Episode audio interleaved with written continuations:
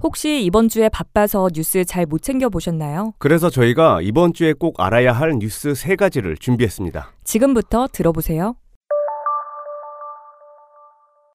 정보를 넘어 지식이 됩니다. 북저널리즘의 귀로 듣는 뉴스 해설. 안녕하세요. 이세영 에디터입니다. 11월 6일 첫 번째 소식은 미국 대선 이야기입니다. 정말 이렇게까지 초접전으로 진행될 줄은 몰랐어요. 정세영 에디터, 일단 조 바이든 민주당 후보가 대선에 구보 능선에 올랐다. 이렇게 보면 되나요? 맞습니다. 지금 바이든 후보가 거의 대권에 근접했다라는 평가가 많이 나오고 있는데요. 네. 사실 여론조사하고 다르게 개표 초기에는 트럼프 대통령이 치고 나가기 시작했어요. 음, 그랬죠. 런데 그죠? 그런데 네. 개표 중 후반부터 판세가 뒤집어졌고 특히 열세가 예상됐던 경합주에서 바이든 후보를 뽑은 표들이 조금 늦게 우리 시간으로 밤에 막 쏟아지기 시작했어요. 네. 그래서 바이든 후보가 100억간 입성을 목전에 뒀다라는 얘기가 나오는데 네. 바이든 후보가 이번 대선에서 7천만 표 이상 받았는데 네. 이게 역대 최초예요. 어. 그래서 선거인단 538명 중에 과반인 270명에 근접했다라는 평가가 나오고 있는데 네. 민주당은 대통령직 인수위원회 홈페이지까지 벌써 개설했다고 합니다. 네, 그동안 어떻게 초접전이 벌어졌는지 조금 더 상세하게 설명해 주세요. 일단 트럼프 대통령은 개표 초기에 경합주 6곳 가운데 5곳 네. 그러니까 애리조나 빼고 플로리다, 노스캐롤라이나, 위스콘신, 미시간, 펜실베니아에서 우세했어요. 네.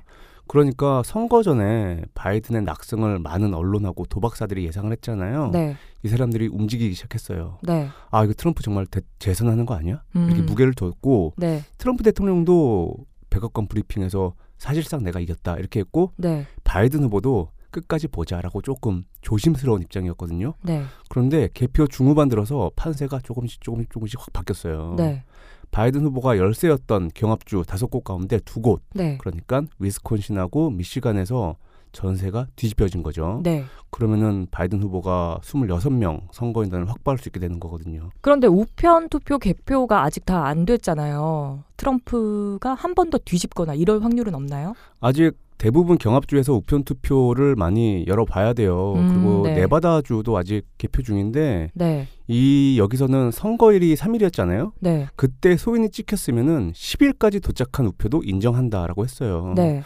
그리고 군부대나 해외 체류자의 어떤 부재자 투표도 수만 장이 되는데 네, 이것도 아. 다음 주가 돼야 열 수 있다고 합니다. 네. 하지만 우편 투표를 다 열어도 바이든 후보가 더 우세하다는 예측이에요. 왜냐면은 네. 민주당 지지자가 우편 투표에 더 많이 참여했으니까요. 네. 그래서 트럼프가 선거 전부터 계속 우편 투표를 좀 비판하고 인정을 안 하면서 대선 불복 가능성을 시사해 왔잖아요. 그렇죠. 트럼프가 만약에 진다면 뭐 결과에 승복하고 이런 거는 기대하기 좀 어렵겠죠? 정말 1도 없어요. 쉽게 포기할 생각이 1도 없는데 네. 브리핑도 그렇고 트위터도 그렇고 거기서 마법처럼 표가 사라지고 있다. 진짜 어. 이상하다. 이렇게 올렸어요. 네. 그래서 연방 대법원까지 가겠다라고 했거든요. 네. 투표 결과를 완전히 부정하고 있어요. 네. 그래서 일단 지금 최대 승부처인 펜실베니아 그리고 네. 조지아, 미시간주에서 개표 중단 요구하는 소송 걸었거든요. 네. 우편 투표 기한이 넘긴 거를 집계하거나 제대로 확인하지 않거나 아니면 공화당 참관인에게 개표 과정을 숨기고 있다 이런 이유예요. 네. 그리고 바이든 후보에게 막판에 역전당한 미시간과 위스콘신주에서는 이 표차가 얼마 안 나거든요. 네. 그래서 재검표를 지금 요구했어요. 네. 그럼 최종 승자 결정은 대체 언제 나는 건가요? 아직 멀었어요. 네. 트럼프 대통령의 소송과 재검표 요구로 네. 한 달 넘게 걸릴 수 있다는 우려가 나와요. 어. 아. 실제로 2000년 대선 때도 재검표 요구하고 대법원 소송까지 가고 하면서 네. 36일이나 걸렸거든요. 네. 그리고 12월 14일까지 선거인단 구성도 이제 각 주에서 마무리해야 하는데 네. 이것도 이렇게 정말 갈등이 계속 첨예해지면은 네. 난항을 거둘 수 있다라고 하고요. 음. 그래서 연방 대법원이 판단하는 거 아니냐라는 어떤 그런 예측도 나오는데 네. 여기서 대법관 보면은 보수 성향이 6명, 진보 성향이 3명이거든요. 네. 트럼프 대통령의 일종의 믿는 구석이죠, 그게. 어, 네. 사실 결과가 나오지도 않았는데 각자 승리한 것처럼 얘기도 했었잖아요. 선거 후에 미국 사회 분열이 더 심해질 것 같아요. 이미 지금 미국 게 분열이 심각해요. 그래서 필라델피아 같은 민주당 우세 지역에서는 트럼프 대통령 비난하고 개표 촉구하라라는 시위가 이어지고 있고 네. 반대로 트럼프 대통령 우세 지역에서는 부정선거 규탄 시위가 열리고 있거든요. 네. 그래서 미시간에서는 일부 트럼프 지지자가 수백 명이 개표소에 난입했어요. 투표 그만하라고. 네. 그리고 워싱턴 DC에서는 극우 성향의 단체 회원이 흉기에 찔리는 사건도 발생했거든요. 어. 그래서 아까 말씀드린 것처럼 이 개표 결과 최종 결론이 늦게 나올수록 이 미국 사회 분열도 정말 심해질 수 있다 이렇게 걱정이 많이 나옵니다. 네, 걱정입니다. 저희가 지금 뉴스 해설을 5일 늦은 오후에 녹음하고 있는데요.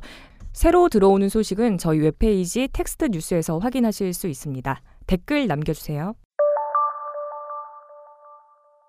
정보를 넘어 지식이 됩니다. 북저널리즘의 귀로 듣는 뉴스 해설.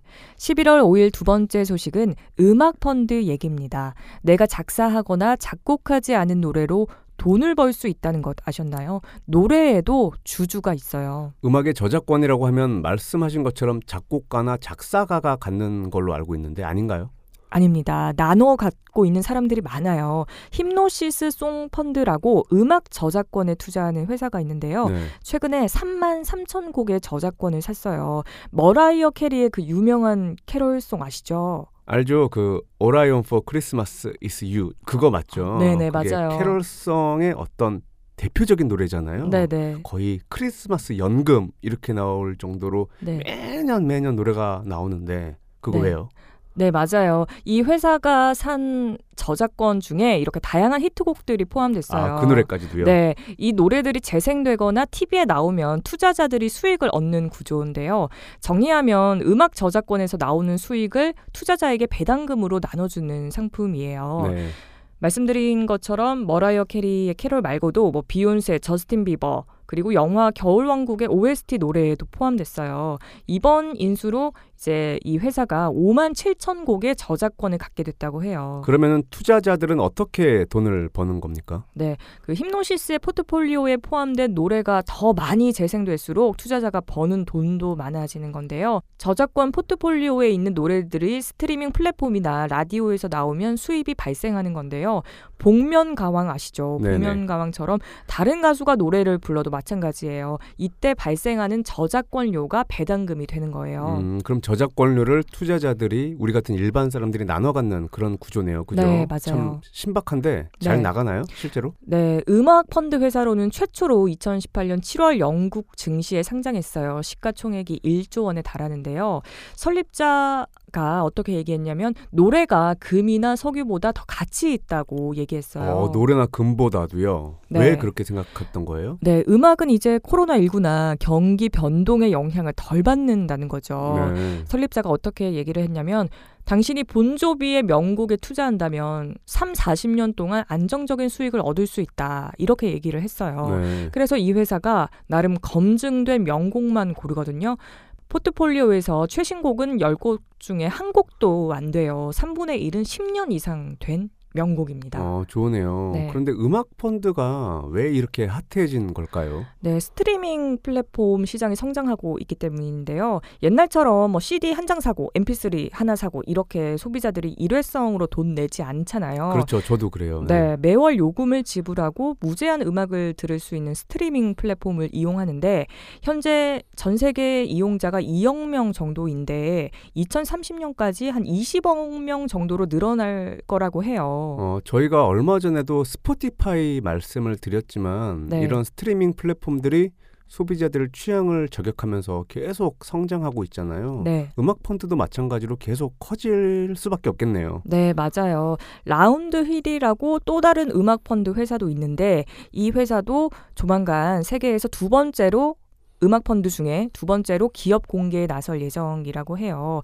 음악 저작권을 향한 골드러시가 시작됐다. 이런 평가도 나오는데요. 어, 네. 하지만 좀 새로운 펀드니만큼 투자 회사들이 말하는 것처럼 뭐 음악이 음악 저작권이 무조건 안정적인 투자처다 이렇게 확신하기는 어렵겠죠.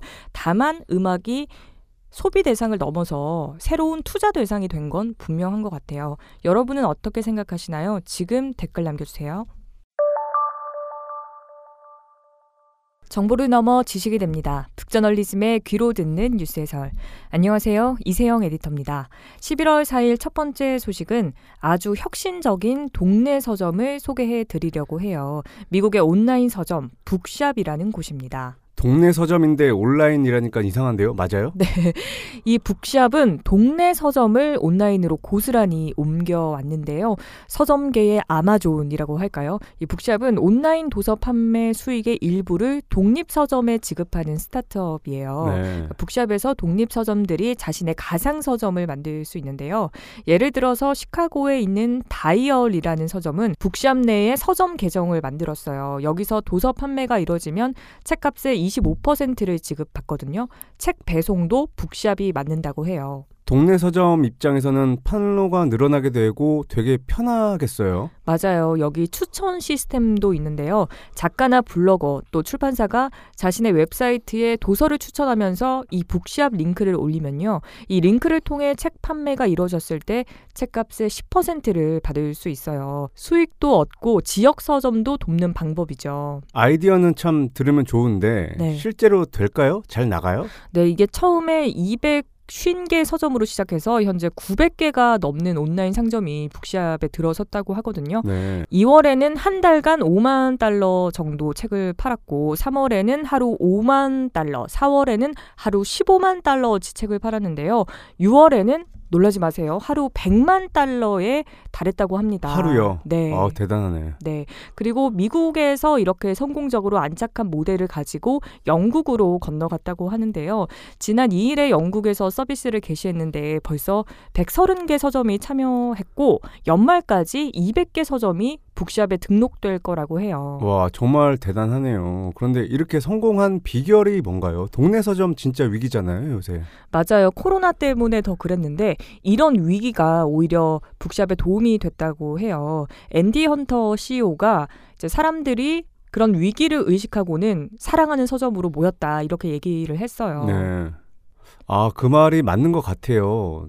동네의 서점, 조그만 서점 가는 그 느낌이 있잖아요. 그쵸. 대형 서점에서는 발견할 수 없는 책들도 있고 또 내 맘에 쏙 드는 책 찾았을 때 그 어떤 쾌감 그런 것도 있고요. 맞아요.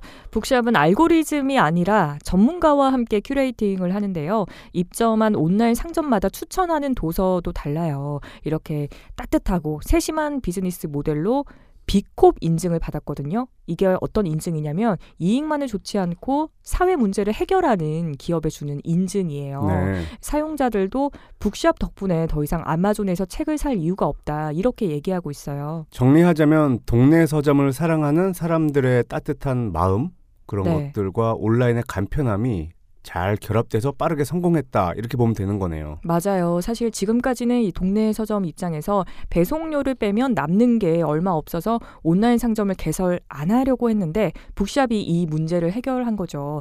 가장 큰 원동력은 동네 서점을 아끼는 마음이 아닐까 해요. 우리나라에도 동네 서점을 아끼고 또 사랑하는 사람들이 많잖아요. 이런 플랫폼이 생겼으면 좋겠어요. 여러분은 어떻게 생각하시나요? 지금 댓글 남겨주세요.